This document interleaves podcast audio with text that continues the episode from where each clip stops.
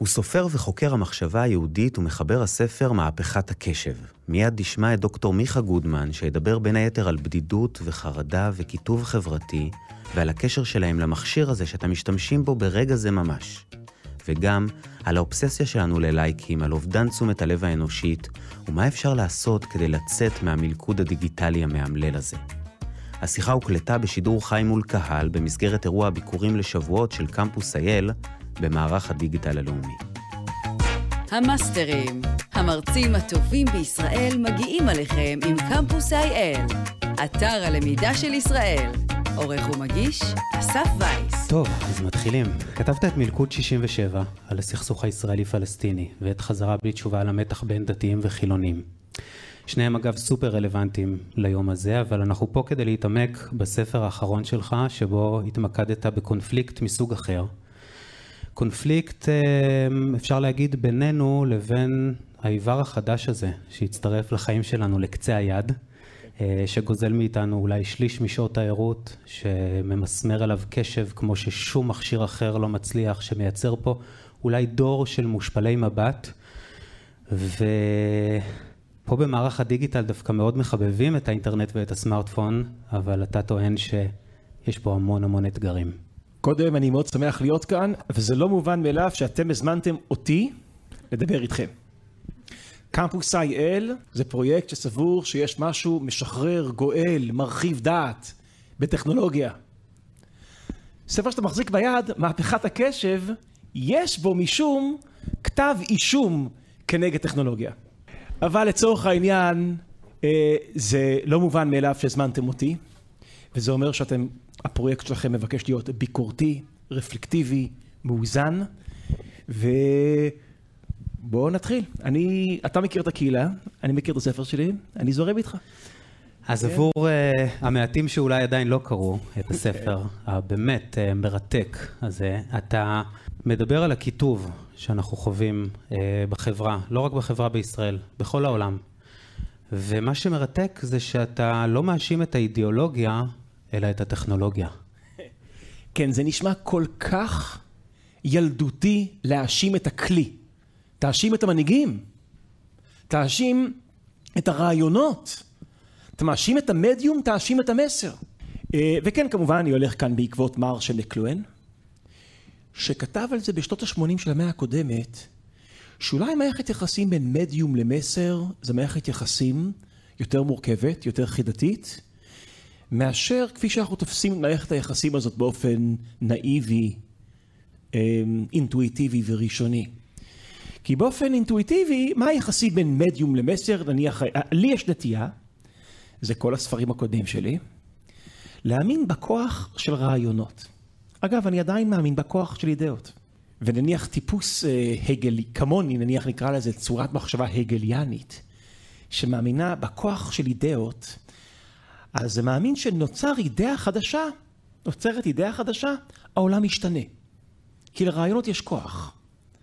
אז לפני למעלה משלושת אלפים שנה יהודים יצרו את המונותאיזם, זו תפיסה, רעיון חדש, רדיקלי, באשר לאלוהים, והרעיון הזה שינה את העולם. לפני כמה מאות שנים נוצר רעיון חדש ביחס לאדם, הומניזם, שינה את העולם. פמיניזם שינה את העולם. רעיונות משנים מציאות. בא מרשל מקלואן עם טענה אחרת, הוא אומר, מה שמשנה את העולם זה לא רעיון חדש, זה מדיום חדש. אל תגיד הומניזם, פמיניזם, מונותאיזם, אל תדבר, ההיסטוריה היא לא סך הרעיונות שבה, אלא תגיד אה, המצאת הדפוס, העיתונות, ההופעה של הרדיו שינתה את העולם יותר מההופעה של ההומניזם, טלוויזיה, אינטרנט. עכשיו אני תמיד הייתי סקפטי כלפי הטענה של מרשל מקלואן, הספר הזה, מהפכת הקשב, ניסיון לשאול אולי מקלואן צדק. הנה אגב רעיון לסטיקר ברכב. כן, מקלואן צדק. אולי, ודיברת על כיתוב פוליטי, אני רוצה רגע להיכנס רגע אחד לישראל. בסדר? רגע אחד לישראל, יודע, מה זה כיתוב פוליטי? כיתוב פוליטי, אני חושב הרבה על כיתוב. ההבנה הכי טובה שיש לי לכיתוב זה ככה, כיתוב זה סוג של שנאה, או יותר נכון, חברה מקוטבת זה חברה שסוג מאוד ספציפי של שנאה פורח בה. עכשיו זה מוזר לחשוב על סוגים של שנאה, אבל יש סוגים של שנאה, כמו שאנחנו יודעים שיש סוגים של אהבה, נכון? יחסים שבין בני זוג זה סוג של אהבה שהיא שונה מהאהבה שלי לבנות שלי, נכון? שזה סוג שונה של אהבה מאדם, כאילו לחבר הכי טוב שלו, או לעם שלו, או לאל שלו, כאילו יש סוגים של אהבה, ולכל סוג של אהבה יש כזה טעם אחר. וכשם שיש סוגים של אהבה, יש סוגים של שנאה. נניח אם אני רואה אותך ונזכר בקטע שעשית לי, ואני כועס, זה סוג ספציפי של שנאה. מה זה? טינה, נקמנות, נכון. אם אתה שונא מישהו בגלל צבע העור שלו, גזענות. זה גזענות. אם אתה שונא מישהו בגלל שהוא שמאלני, כיתוב. זה קיטוב. קיטוב זה סוג של שנאה שאתה שונא מישהו בגלל העמדה הפוליטית שלו או שלה, או ההשתייכות הפוליטית שלו. עכשיו, בני אדם תמיד שנאו אנשים בגלל דעות פוליטיות שונות, אבל פעם הדרגה של השנאה הייתה מאוד נמוכה. ניתן לכם דוגמה מארצות הברית. בשנות ה-60, קראתי את זה רק לאחרונה בספר של עזרא קליין, נהדר, Why we're polarized. בשנות ה-60 אה, שאלו אמריקאים, האם יפריע לך או לך שהבן שלכם או בת שלכם יתחתן עם, נניח אם אתה רפובליקני, אם הבן שלך יתחתן עם דמוקרטית. כאילו מישהו מהצד השני של המתרס הפוליטי. בשנות ה-60 יש פה קהל חי, קהל בבית לא יוכל להשתתף, אני מצטער, אבל קהל חי, מה אתם מהמרים? כמה אמריקאים הפריע להם בשנות ה-60, ב-60's, שהבן או הבת שלהם התחתנו עם מישהו עם עמדה פוליטית שונה. אם הם ימנים אז עם שמאלני. אם הם שמאלנים אז עם ימני. מה האחוז אתם חושבים היה בשנות ה-60? 20, 70, 10, התשובה היא 4 אחוז. יודעים מה זה 4 אחוז? זה כלום. כי כל מי שמכיר בדעת, סקרי דעת קהל, כמעט כל שעה שתשאל יהיה 4 אחוז שיגידו כן. כן. זה כזה, זה לא... עשו את זה עוד פעם לאחרונה. היום כמה אחוז מרפובליקנים אמרו אני לא מוכן שהבאה שלי תתחתן עם דמוקרט, או להפך. למעלה מ-50 אחוז. אתם יודעים מה זה אומר? שמשום מה, להתחתן עם מישהו, עם רפובליקני, זה כמו נישואי תערובת. זה כאילו ז'אנר אחר של אנשים שאנחנו לא מתחתנים איתם. זה כיתוב שסוג ספציפי של סלידה, סוג ספציפי של שנאה, הוא פתאום על סטרואידים. עכשיו, אמרתי לכם על ארה"ב, נכון? זה ככה בברזיל, זה ככה בהונגריה, זה ככה בפולין, זה ככה בהולנד. אתם חושבים, להולנדים, מה יש להם להתווכח על פוליטיקה? הם שונאים אחד את השני פתאום. עכשיו כשיש תופעה שהיא קורית במקביל בהולנד ובברזיל ובהונגריה ובפולין, דרך אגב אני מכיר עוד מדינה במזרח התיכון שיש לה אישוז בנושאים האלה. עכשיו כשאתה רואה אותה תופעה במקביל במקומות שונים בעולם יש שתי הסברים אפשריים. אפשרות אחת שזה צירוף מקרים. טוב, באמריקה זה טראמפ, שמה זה בגלל זה, שם, לכל מקום יש הסבר, באנגליה זה בגלל הברקזיט הם הסתכסכו, בהולנד זה יותר מדי, לא יודע, מה, כאילו, אתה שואל, בכל מקום יש הסבר מקומי, זה צירוף מקרים. אופציה שנייה שזה לא צירוף מקרים, שיש משהו במים. מה משותף לכל המקומות האלה? אין להם את אותם דמויות, אין להם את אותם אידאות. מה יש להם? אין להם את אותו מסר, יש להם את אותו מדיום. יכול להיות שהסיבה שהעולם מתחיל להיות מקוטב פוליטית זה לא בגלל המסר, זה בגלל המדיום. הספר שלי, החלק הראשון שלו לפחות, זה ניסיון להשיב את השאלה איך זה שכשהשיחה הפוליטית היגרה לפייסבוק ולטוויטר, אז זה לא שהשיחה היגרה לשם, היא גם התרסקה שם. והמדיום הוא המסר הרי נהוג לטעון שנכון, ידענו בעבר רדיו וטלוויזיה ועוד מדיומים, ותמיד uh, היו אלה שצעקו זאב זאב, ואוי אוי אוי, ודור הולך ופוחת. אבל אתה אומר פה משהו מאוד uh, נוקב. זה לא הרצף, רדיו, טלוויזיה, אינטרנט. הרצף הוא המהפכה הדפוס, המהפכה התעשייתית, המהפכה הדיגיטלית. זה עד כדי כך גדול. כן, כן. זה ההבחנה של יובל נוח הררי. שאגב, אני, אני, יש לי בעיות עם יובל נוח הררי. הוא מוכר יותר ספרים ממני. הוא גם לא היה פנוי הערב. אוקיי, בדיוק. בדיוק, אני תמיד על זה. אז, ו, ואף על פי כן, באיזו הבחנה גדולה של הררי. שאנחנו כאן על רצף אחר לגמרי. עכשיו תחשבו מה זה אומר, שהאינטרנט זה לא כאילו האנלוגי למופע של העיתונות, הרדיו, הטלוויזיה, למהפכה התעשייתית, או החקלאית.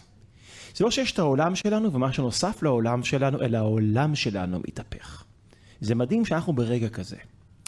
עכשיו, לאור האנלוגיה הזאת, אולי זה קל יותר להבין למה יש קשר, או לפחות אינטואיטיבית, בין מהפכה טכנולוגית לפתאום התרסקות של הדמוקרטיה, או איום על הדמוקרטיה.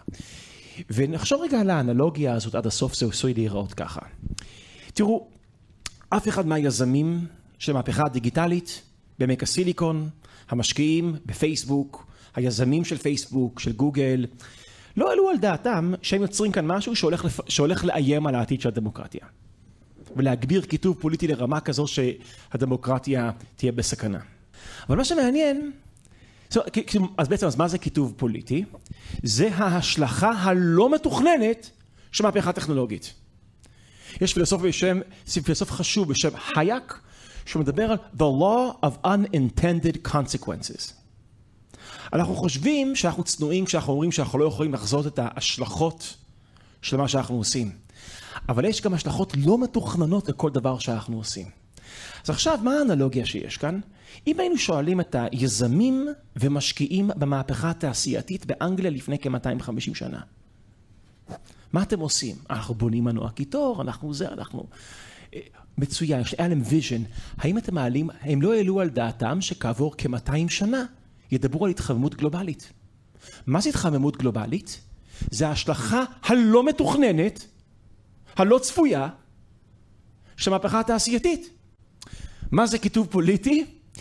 זה, הכיתוב פוליטי הוא עבור המהפכה הדיגיטלית, מה שהתחממות גלובלית עבור המהפכה התעשייתית. אתם עוקבים אחריי? זה ההשלכה הלא מתוכננת של מהפכה טכנולוגית. כן, אבל אף אחד לא העלה על דעתו שזה יהיה האפקט של האלגוריתמים.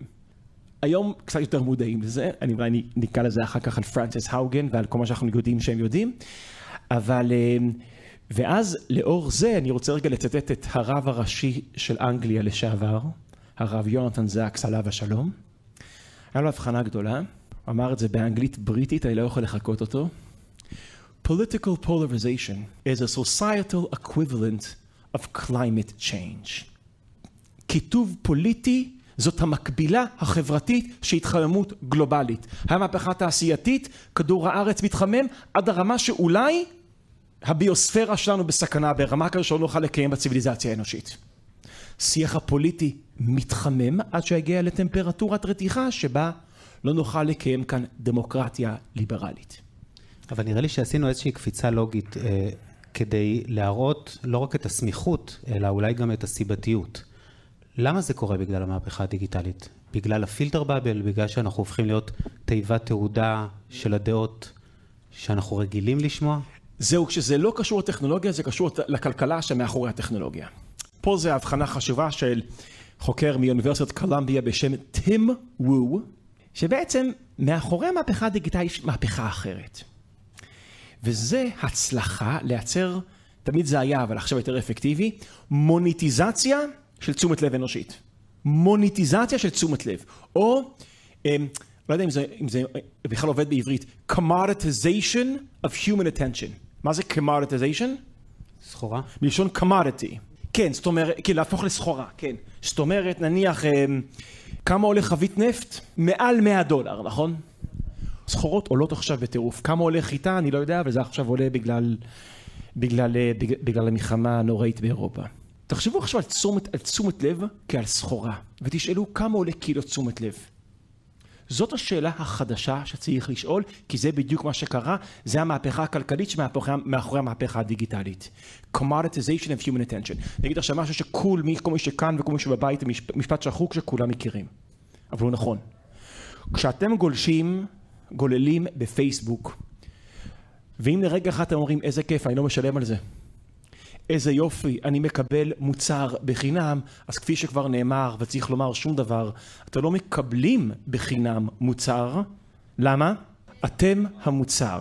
ה-eyeballs שלנו המוצר, תשומת הלב שלנו המוצר, אנחנו לא מקבלים מוצר, אנחנו מוסרים מוצר והמוצר זה תשומת הלב שלנו ומה שהם עושים זה לוקחים את תשומת הלב שלנו ומוכרים אותה למפרסמים. זאת אומרת, איך ניסח את זה? תמרו attention merchants, סוחרי תשומת לב. עכשיו, זה ההישג של commoditization, להפוך תשומת לב לסחורה. כמה היא שווה הסחורה הזאת? הרבה מאוד. טים הוא מחשב, לא ניכנס לחישובים שלו, גם לא הבנתי אותם, אבל הוא מחשב שווה יותר מנפט. אגב, בין השאר הוא מחשב, תאגידי תשומת לב כמו פייסבוק וגוגל שווים בערך שלהם הרבה יותר מתאגידי נפט. עכשיו, אוקיי, כל זה זה רק הרקע לדבר הבא. אז ככה צריך להבין את האירוע שאנחנו בתוכו. לפני בערך מאה שנה, הצליחו לעשות מוניטיזציה של נפט, נפט שווה כסף, ברגע שנפט שווה כסף, חברות מחפשות נפט. רק לפני כמה שנים יש מוניטיזציה של תשומת לב. תשומת לב זה הנפט החדש, תשומת לב שווה כסף, אז יש חברות שמחפשות תשומת לב. שתחשב, תחשוב על זה, כל יום יש חברות נפט שמפתחות טכנולוגיה אפקטיבית יותר, אגרסיבית יותר, שקודחת עמוק יותר באדמה, להוציא משם נפט כי זה שווה כסף. במקביל, כל הזמן, בזמן שאנחנו מדברים, יש אלפי מהנדסים מעמק הסיליקון שמפתחים טכנולוגיה אפקטיבית יותר, שמטרתה לקדוח איפה?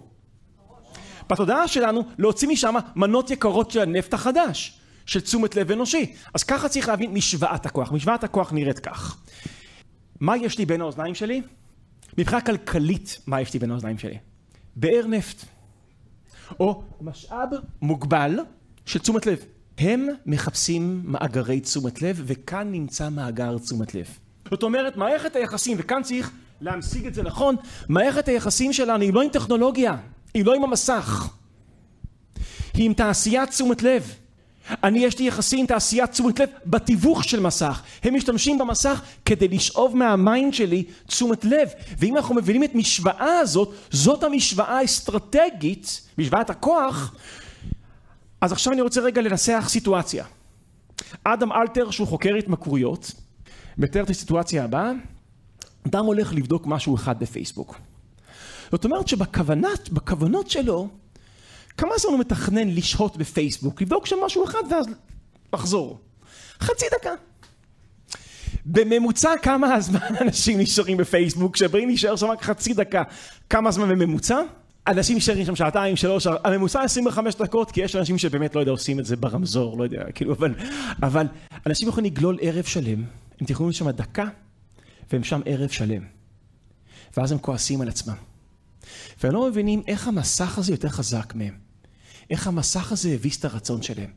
זה לא מה שקרה כאן, וזאת לא המשגה נכונה של סיטואציה.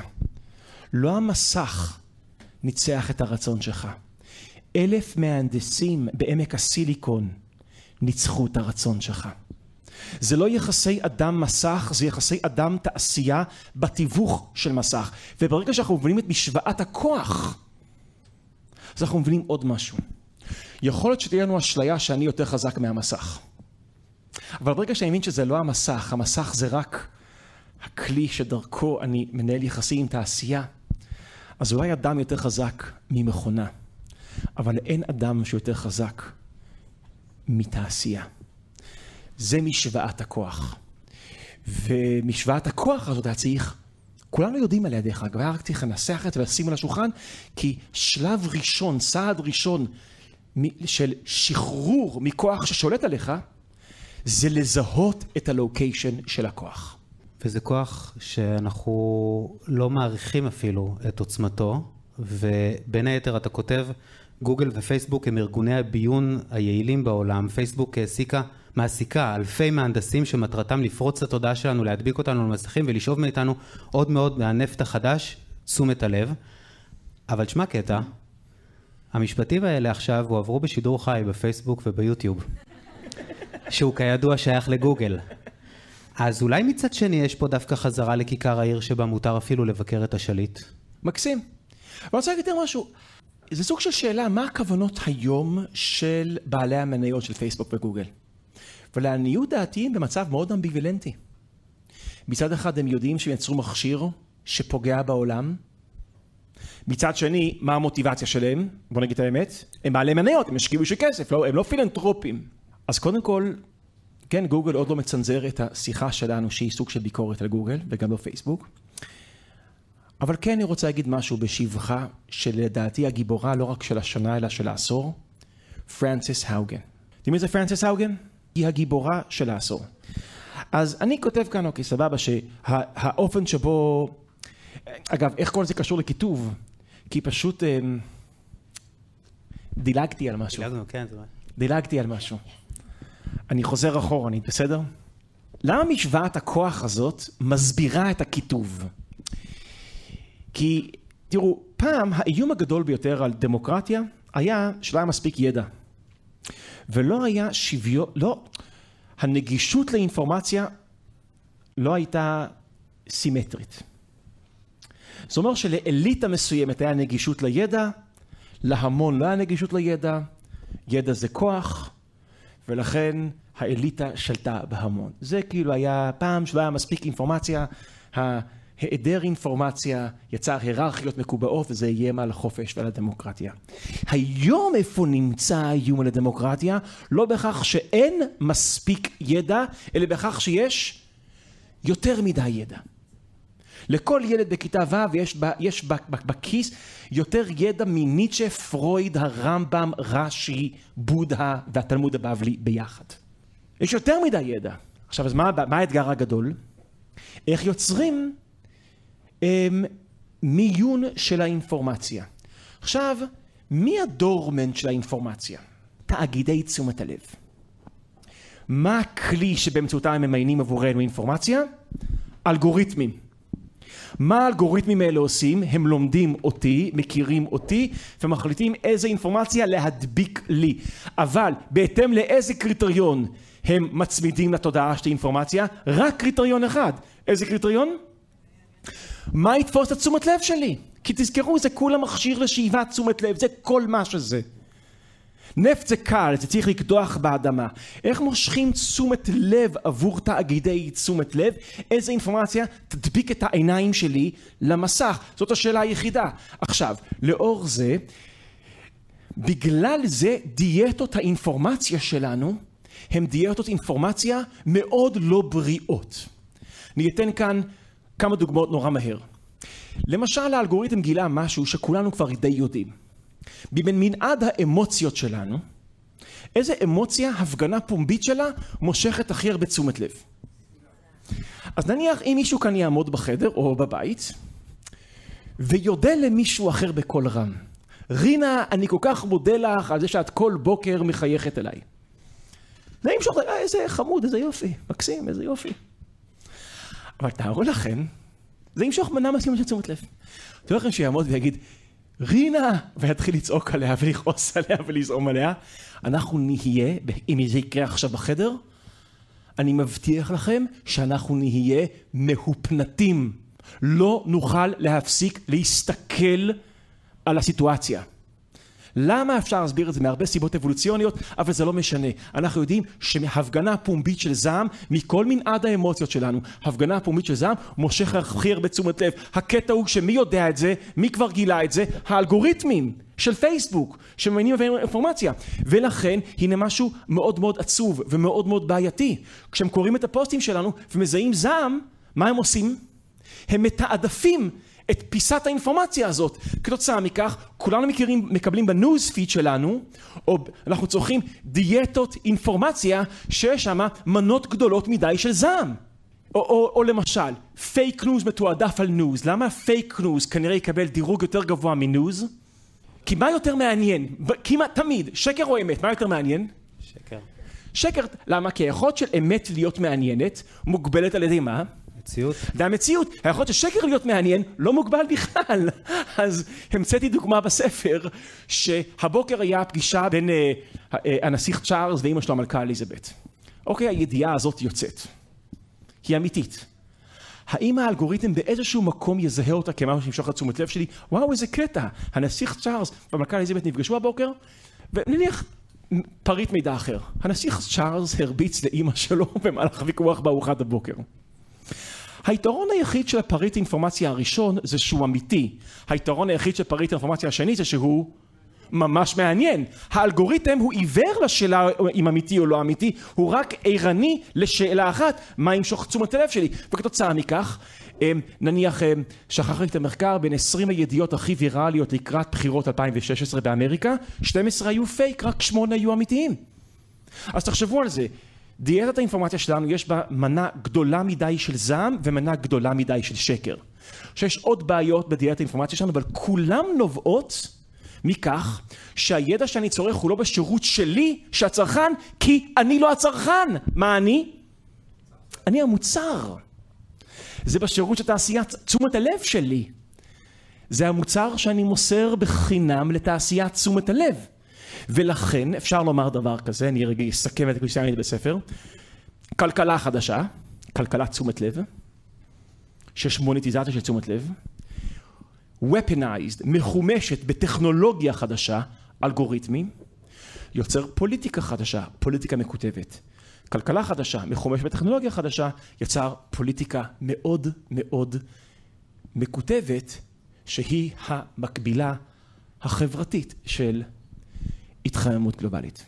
ואתה אומר שאותו אלגוריתם שמתגמל שיח וולגרי ואלים וסוחט מאיתנו עוד לייקים ומושך אותנו לנקודות קיצון, מלווה גם בתרבות שלא נותנת מספיק ערך לתשומת כן. לב. כן. תחשבו, אוקיי, מה שאני אומר עכשיו זה המסר, ובמקרה של הערב שלנו זה המדיום, נכון? דרכו אני מדבר. שתארו לכם שיש מדיום, מיקרופון מוזר. כשאני אומר דברים מנומסים, הווליום נמוך, ובקצה החדר לא שומעים אותי. כשאני אומר דברים וולגריים, הווליום גבוה, ושומעים אותי גם בבניין הבא. מה יעשה המיקרופון לי בסוף? המיקרופון ישנה אותי. אני לא משתמש בו, הוא משתמש בי. הוא יאלף אותי לדבר באופן וולגרי כדי שגם הם ישמעו. זה בדיוק כמו שפייסבוק עובד ככה, נכון? אם אני אדבר בשפה מסוימת, הוא לא מגביר את הווליום. אם נדבר בשפה אחרת, הוא מגביר את הווליום. טוויטר עוד הרבה יותר. טוויטר עוד הרבה יותר. זאת אומרת, הכלי מש... אני לא משנה באמצעות הכלי, הכלי משנה אותי. רגע, ניסיתי לקשור את זה לשאלה שלך, תזכיר לי? אנחנו חברה שלא מעריכה מספיק תשומת כן. לב. אז זה נורא מעניין. ה-commoditization of human attention, המוניטיזציה של תשומת לב, זה נוצר בחברה המערבית וזה נורא מעניין. פתאום החברה המערבית נותנת ערך כלכלי לתשומת לב. אבל זה מעניין. חברה מערבית, בניגוד נניח לתרבות הבודהיסטית, מעולם לא העריכה תשומת לב. אחת הנטיות של האנשים המערביים זה שאנחנו לא שמים לב לתשומת לב, אנחנו שמים לב באמצעות תשומת לב. לכן תשומת לב זה תמיד שקוף לנו. אנחנו לא שמים לב לתשומת לב. אנחנו מעריכים לא נוכחות, אלא הישגים. ה mind שלנו הוא בעתיד ולא בהווה. זה הסוד של העוצמה וההצלחה של המערב. אבל נניח, אה, לא יודע אם מישהו אי פעם פה תרגל מדיטציית מיינדפולנס. הפסקת פרסומות קצרה, יש קורס נהדר בקמפוס IL. מיינדפולנס, איזה יופי. חינמי. כן. אז אה, הניסיון לאסוף את תשומת הלב שלך, למקם אותה כאן ועכשיו באופן לא שיפוטי, לשים לב לתשומת לב. פתאום לב שתשומת לב זה משהו יקר, שברירי, והיכולת שלי לאסוף אותו ולמקם אותו זה מאוד מאוד קשה. זה משאב יקר. אה, זה מתרגלים הרבה יותר במזרח מאשר במערב. ואז קורה דבר כזה. אז במערב יש, פתאום, יש ערך תרבותי נמוך לתשומת לב. זה תמיד היה. פתאום יש ערך כלכלי גבוה לתשומת לב. ונוצרה אסימטריה. שיש ערך כלכלי גבוה לתשומת לב, כשאין כמעט ערך תרבותי לתשומת לב. מה האסימטריה, בתוך האסימטריה שאנחנו חיים. אז קורה הדבר הבא, אני ממשיל את זה בספר, כשקורטז והנניח הכובשים הספרדים מגיעים למרכז אמריקה, לדרום אמריקה, והאגדה מספרת שהם יורדים מהאוניות שלהם, הולכים לנהרות, לוקחים משם זהב ומעמיסים לאוניות. באים המקומיים ואומרים להם, מה האובססיה שלכם האירופאים הספרדים עם החומר הצהוב הזה? אתם מבינים את הקטע? מאוד קל לשדוד ציוויליזציה ממשאב שלהם כשהם לא מעריכים את המשאב הזה. מופיעים תאגידי תשומת לב, שואבים מאיתנו את התשומת לב, ואנחנו, כי אנחנו מערבים, אנחנו כזה, קחו. מה זה החומר הצהוב? כאילו, קחו. אז כן, אנחנו חלק מריפוי חלק מהעבודה שלנו צריכה להיות, חלק ממהפכת הקשב, זה אם קשב קיבל ערך כלכלי, אין לנו סיכוי להתמודד עם הבעיה שלנו אם לא ניתן לקשב ערך רוחני, ערך תרבותי. איך זה עדיין, בייחוד בחברה כל כך קפיטליסטית, לא קורה? איך יש לו ערך כלכלי כל כך עצום וערך תרבותי כל כך נמוך? מאותה סיבה עצמה, זאת אומרת, יש לו ערך תרבותי נמוך, נמוך בגלל שה drive שלנו, drive ההצלחה שלו תמיד ממוקם בעתיד, כן? ולא ברגע הזה, לא, לא, לא בהווה, לא להיות פשוט קשוב למה שנוכח כרגע עכשיו בתוכנו, עכשיו, באופן לא שיפוטי בהווה. אז, אה, ואז מופיעה התעשייה, נותנת לזה ערך כלכלי. אין לו איך להתמודד עם זה.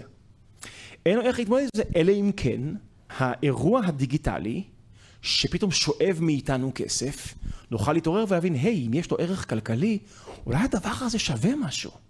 אולי אנחנו לא, אולי לא ניתן את זה לתאגידי תשומת הלב כל כך מהר וכל כך בקלות. אולי ננסה לשבור את זה אצלנו. אולי להיות קשוב לאדם שאני איתו, לרגע שאני בתוכו, לספר שאני קורא, לבת שלי שמדברת איתי. סתם לשבת ולבעוט מהחלון, אולי לדבר הזה יש ערך. זה דבר שלא שאלנו את עצמנו אם יש לו ערך, עד שהוא לא קיבל ערך כלכלי. עכשיו השאלה היא, האם יהיה תנועה מאזנת, פתאום יהיה לזה ערך תרבותי. אני רוצה להתקדם לחלק השני. דיברנו על המשבר הפוליטי ואני רוצה לעבור למשבר הנפשי. אה, זה קורה לי כמעט מדי יום. אני נכנס לטוויטר ואחרי כמה דקות יוצא בצד השני מוטען. מוטען, מוטען, מוטען רגשית. מה, מה הסושיאל עושה לנו נפשית? לא, לא בהיבט החברתי הפוליטי, בהיבט של, של חרדה, של דיכאון, של בדידות. כן. טוב, אני, זה, זה נושא נורא נורא רחב. אבל אני אנסה להשתמש כאן באנלוגיה. קארל ניופרט, יש לו אנלוגיה מאוד מעניינת, עכשיו אנחנו נלך לאנלוגיה, לא המהפכה התעשייתית, אלא מהפכה אחרת. מהפכת המזון המהיר. אני לא זוכר מתי הייתה מהפכת המזון המהיר, שנות ה-40, ה-50, 60, אבל אנשים בארצות הברית נורא התלהבו מזה בהתחלה.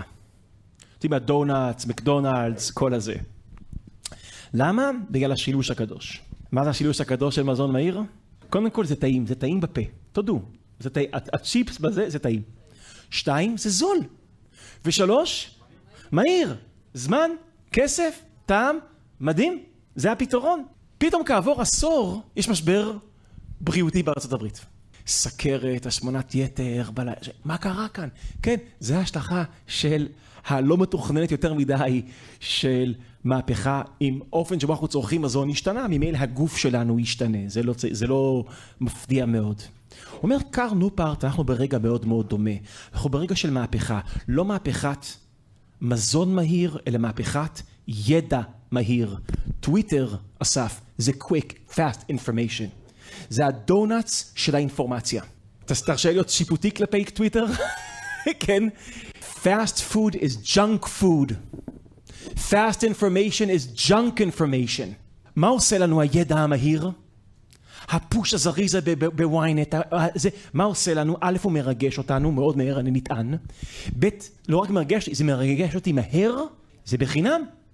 אז אני מקבל איזושהי פיסת אינפורמציה שמרגשת אותי, מוציאה ממני זעם, משהו ככה, משהו שאני מרגיש פתאום, כי אנשים מאוד מאוד לא רוצים להיות כזה, רוצים כזה לקבל איזשהו ריג, ריגוש מהיר ובחינם. ואז, כעבור עשור, יש פתאום משבר פסיכולוגי. עלייה בדיכאון, בחרדה.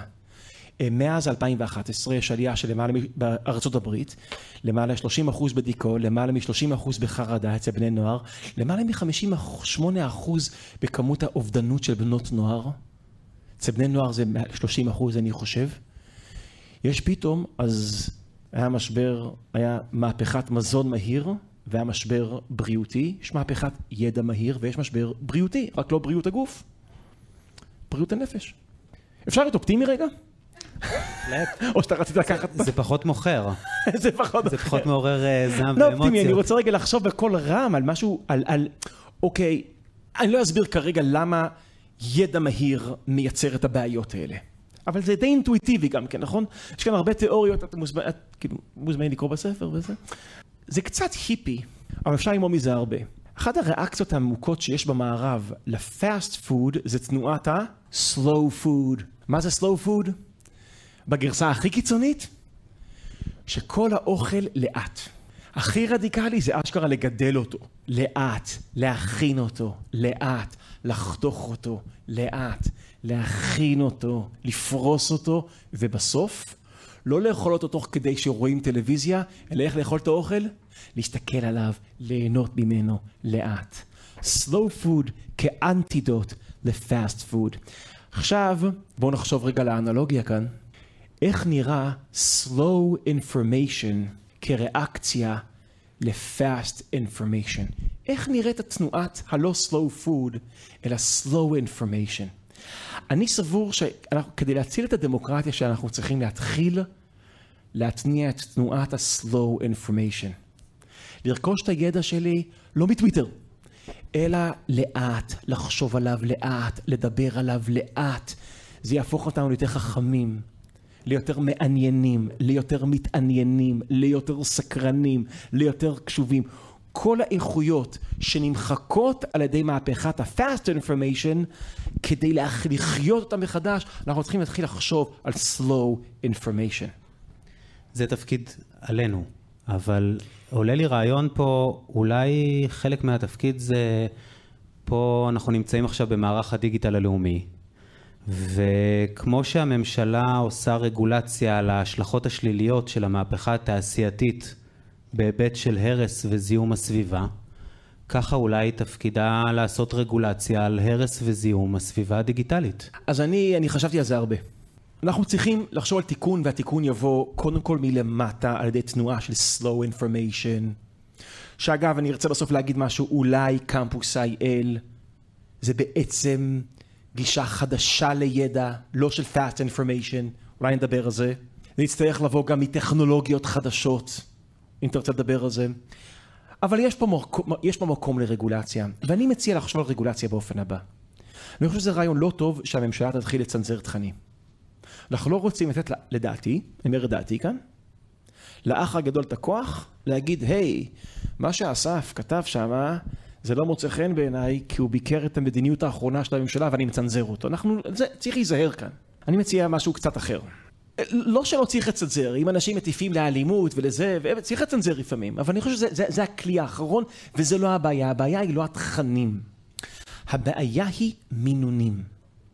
הבעיה היא שכשאני יש לי דיאטת אינפורמציה, שיש בה מידה גדולה מדי של זעם, גדולה מדי של פייק, גדולה מדי של שנאה, אז זה משנה אותי, זה משנה, זה, זה, זה, ו, ודמוקרטיות בעולם יש קריסה, ב, יש גירעון באמון, גדילה של שנאה לצד השני.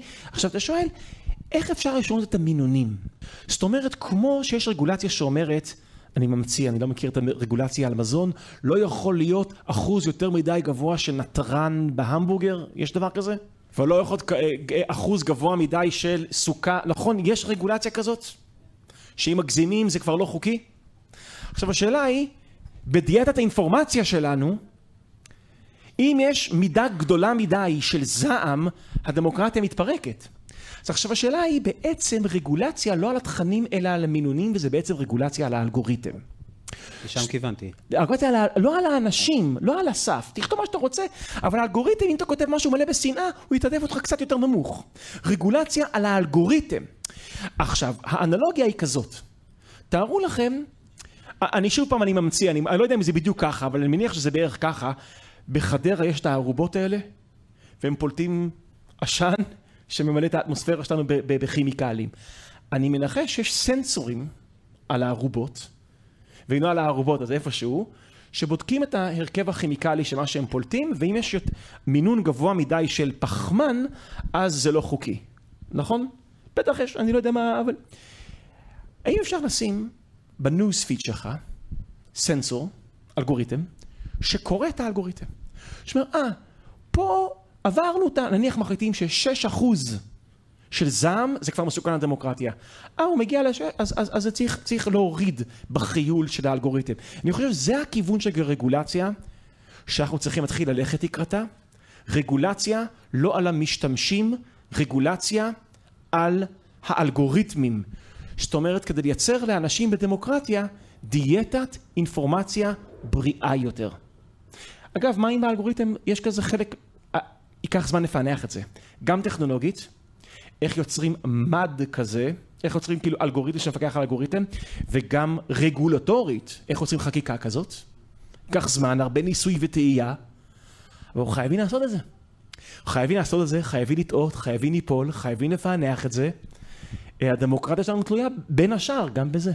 אז אם לסכם את החלק הראשון, אה, ככה מגוטנברג לצוקרברג, מה junk food ל junk feed, ולעבור לחלק השני, אה, שאולי יהיה טיפה יותר אופטימי, כי אמרתי את זה גם פה מקודם בפתיחת הערב, שאני מאמין שהתשובה להסחת הדעת זה הרחבת הדעת, ואני אסביר. אתה נועץ את שנת 2011 כשנה שבה התחיל הכל, פחות או יותר, כשנה שבה נרשם זינוק בחרדה, באובדנות, עם השימוש בסמארטפונים.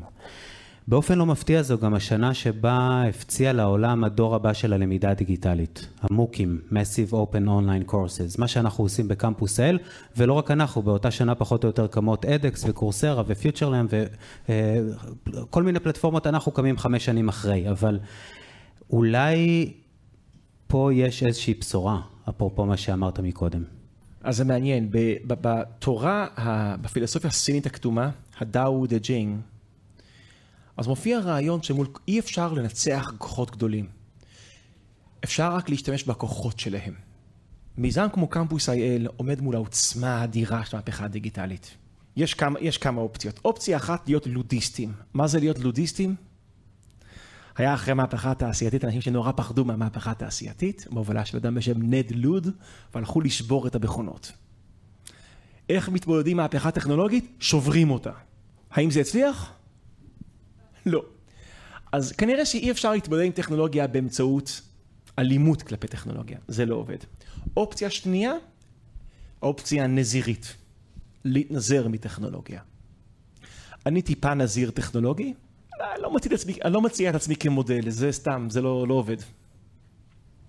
האופציה השלישית זה אופציה דאוויסטית, שכמו בג'ודו, כן, איך אני מנצח מישהו? משתמש בכוח שלי. לא בכוח שלי, אלא בכוח שלו. שהסיכוי היחיד שלנו להתמודד עם להציל את התודעה שלנו מהטכנולוגיה, זה לא אם ניאבק בטכנולוגיה, לא אם נתעזר בטכנולוגיה, אלא זה אם נשתמש בטכנולוגיה. חושב שקמפוס אייל זה ניסיון להשתמש בטכנולוגיה לא בשביל לרדד את התודעה שלנו, אלא באותה הטכנולוגיה עצמה, כדי להרחיב אותה. קמפוס אייל זו השאלה, האם מהפכת ה-slow information היא לא מהפכה אנטי-טכנולוגית, אלא היא מהפכה טכנולוגית. אבל דווקא בגלל זה אני רוצה להקשות, כי אתה מזכיר באיזושהי פסקה קצרצרה את ניקולס קאר, שדיבר על כך כן. שהזינוק בכמות הידע שלנו גם כן. הופכת אה, איזושהי צניחה ביכולת שלנו לקלוט נכון. אותו. וגם אני במלוא הכנות והרפלקציה, אה, הרבה פעמים אומר, מצד אחד יש פה היצע חסר תקדים של קורסים, של ידע, מאות קורסים, הכל פתוח בחינם, רק תקליק ותלמד. מצד שני, כמה אנחנו באמת בעידן שבו אנחנו יכולים להיכנס לתוך תהליך עמוק ומשמעותי של למידה אל מול מסך. כן, כן. זו שאלה קשה. זאת אומרת, אנחנו באמת, אחד מההשפעות של ה-fast information על התודעה שלנו, זה שכל המערכת העצבית רגשית שלנו השתנתה, אנחנו לא מסוגלים לצרוך slow information. לקרוא ספר, אני, אני רוצה רגע לדבר על שלושת המוסדות האנושיים החשובים שנמצאים תחת מתקפה. אחד זה אתה יודע, התחלנו part Great Conversations. אם איזו שיחה מעולה, שיחה שאתה נמצא עם מישהו, שוהה איתו, מדברים ומדברים. שרי טירקט עונד שלוקח שבע דקות השיחה להתחיל להמריא. זה מתחיל קצת מביך, קצת לא יודעים מה להגיד, וזה צובר תאוצה. עכשיו, מה הבעיה כשיש הסחת דעת באמצע שיחה?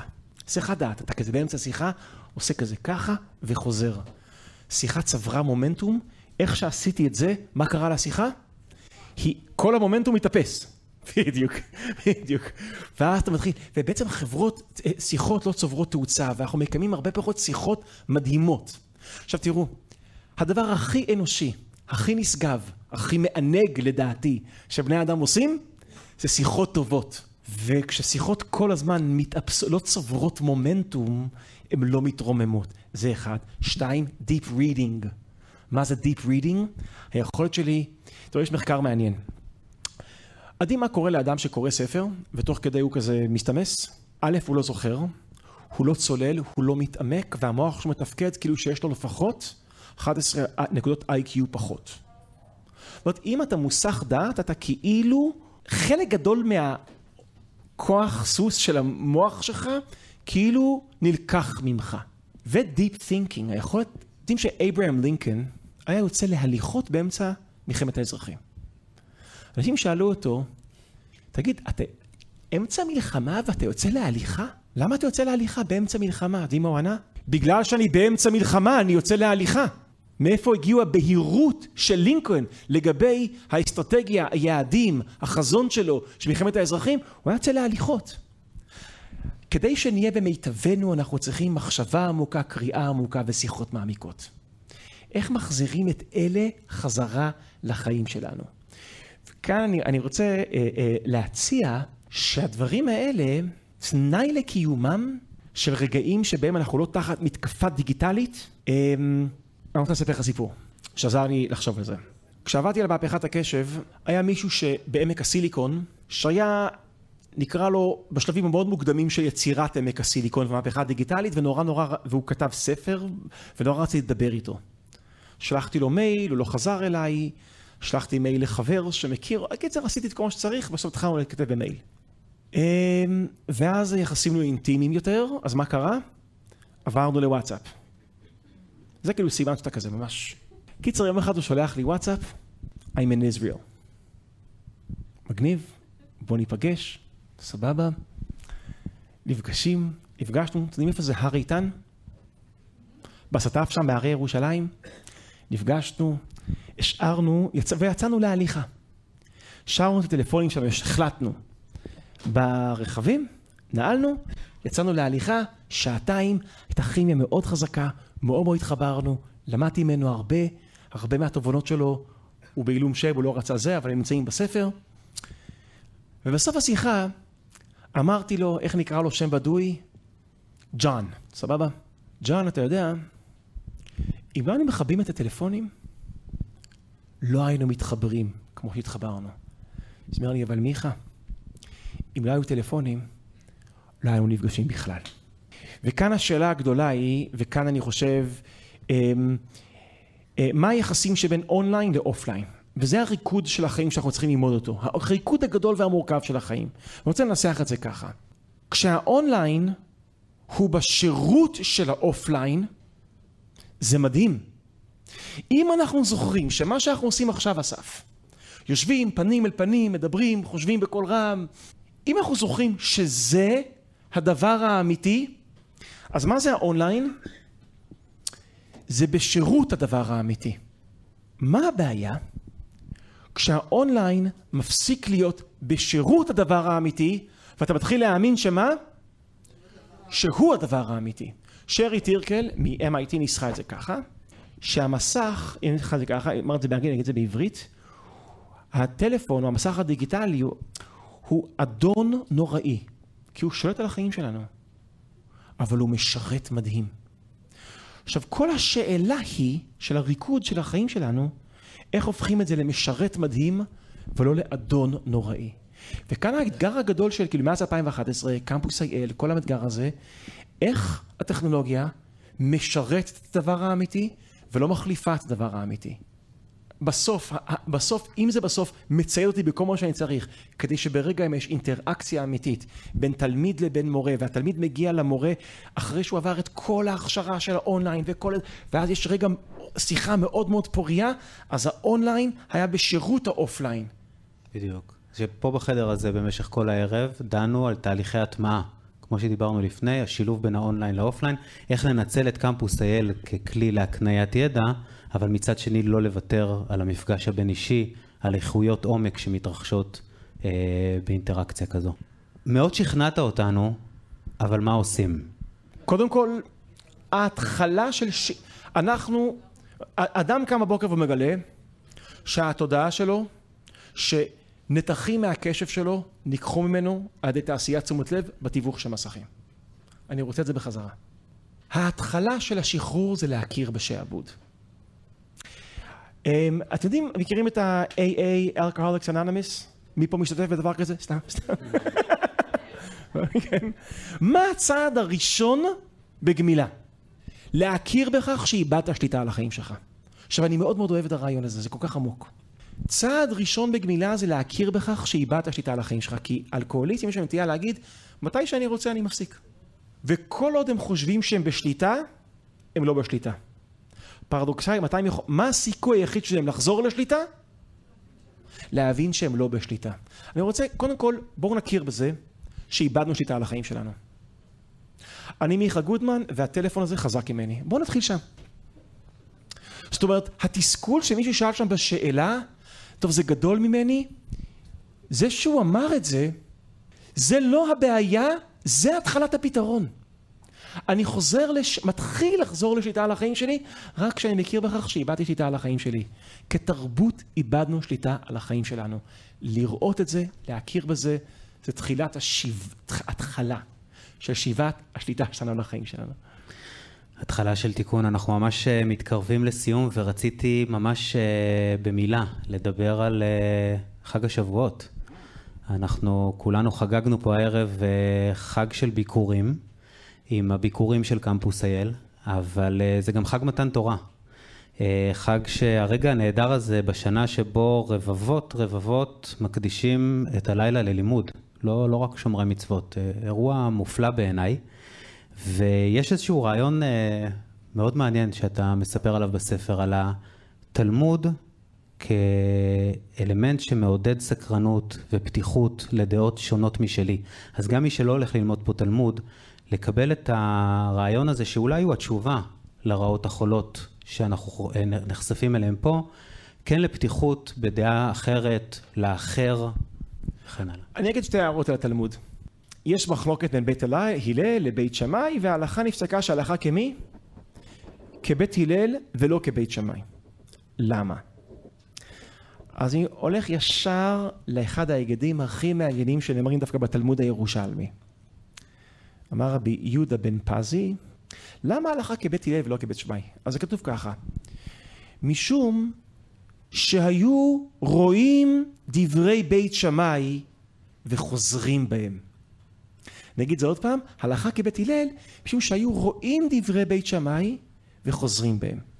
תאר לך באמצע ויכוח באים ממך אסף, על פוליטיקה, לא יודע, פתאום באמצע אני אומר, אני רואה את מה שאתה אומר, ואני חוזר בי, מה זה חוזר בי? אני מתחרט, משנה דעתי ומאמץ את דעתך.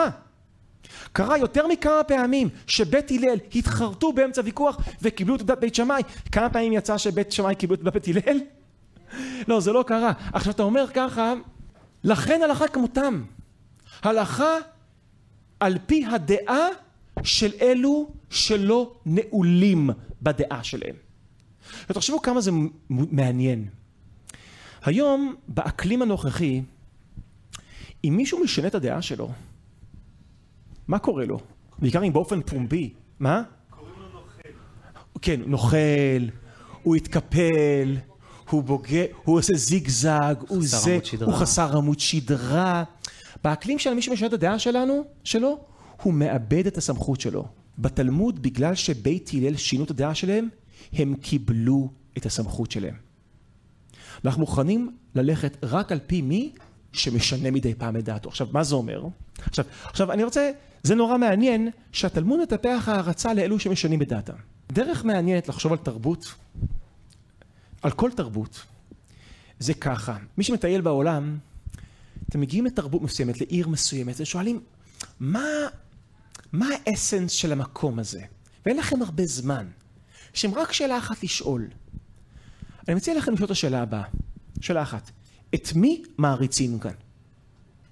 לא מה עושים כאן, לא מה מאמינים כאן, אלא את מי מעריצים כאן. כי בדרך כלל הדמות שאותו מעריצים הערצה אליו משקר, הוא הפרסוניפיקציה של כל מה שמעריכים בחברה.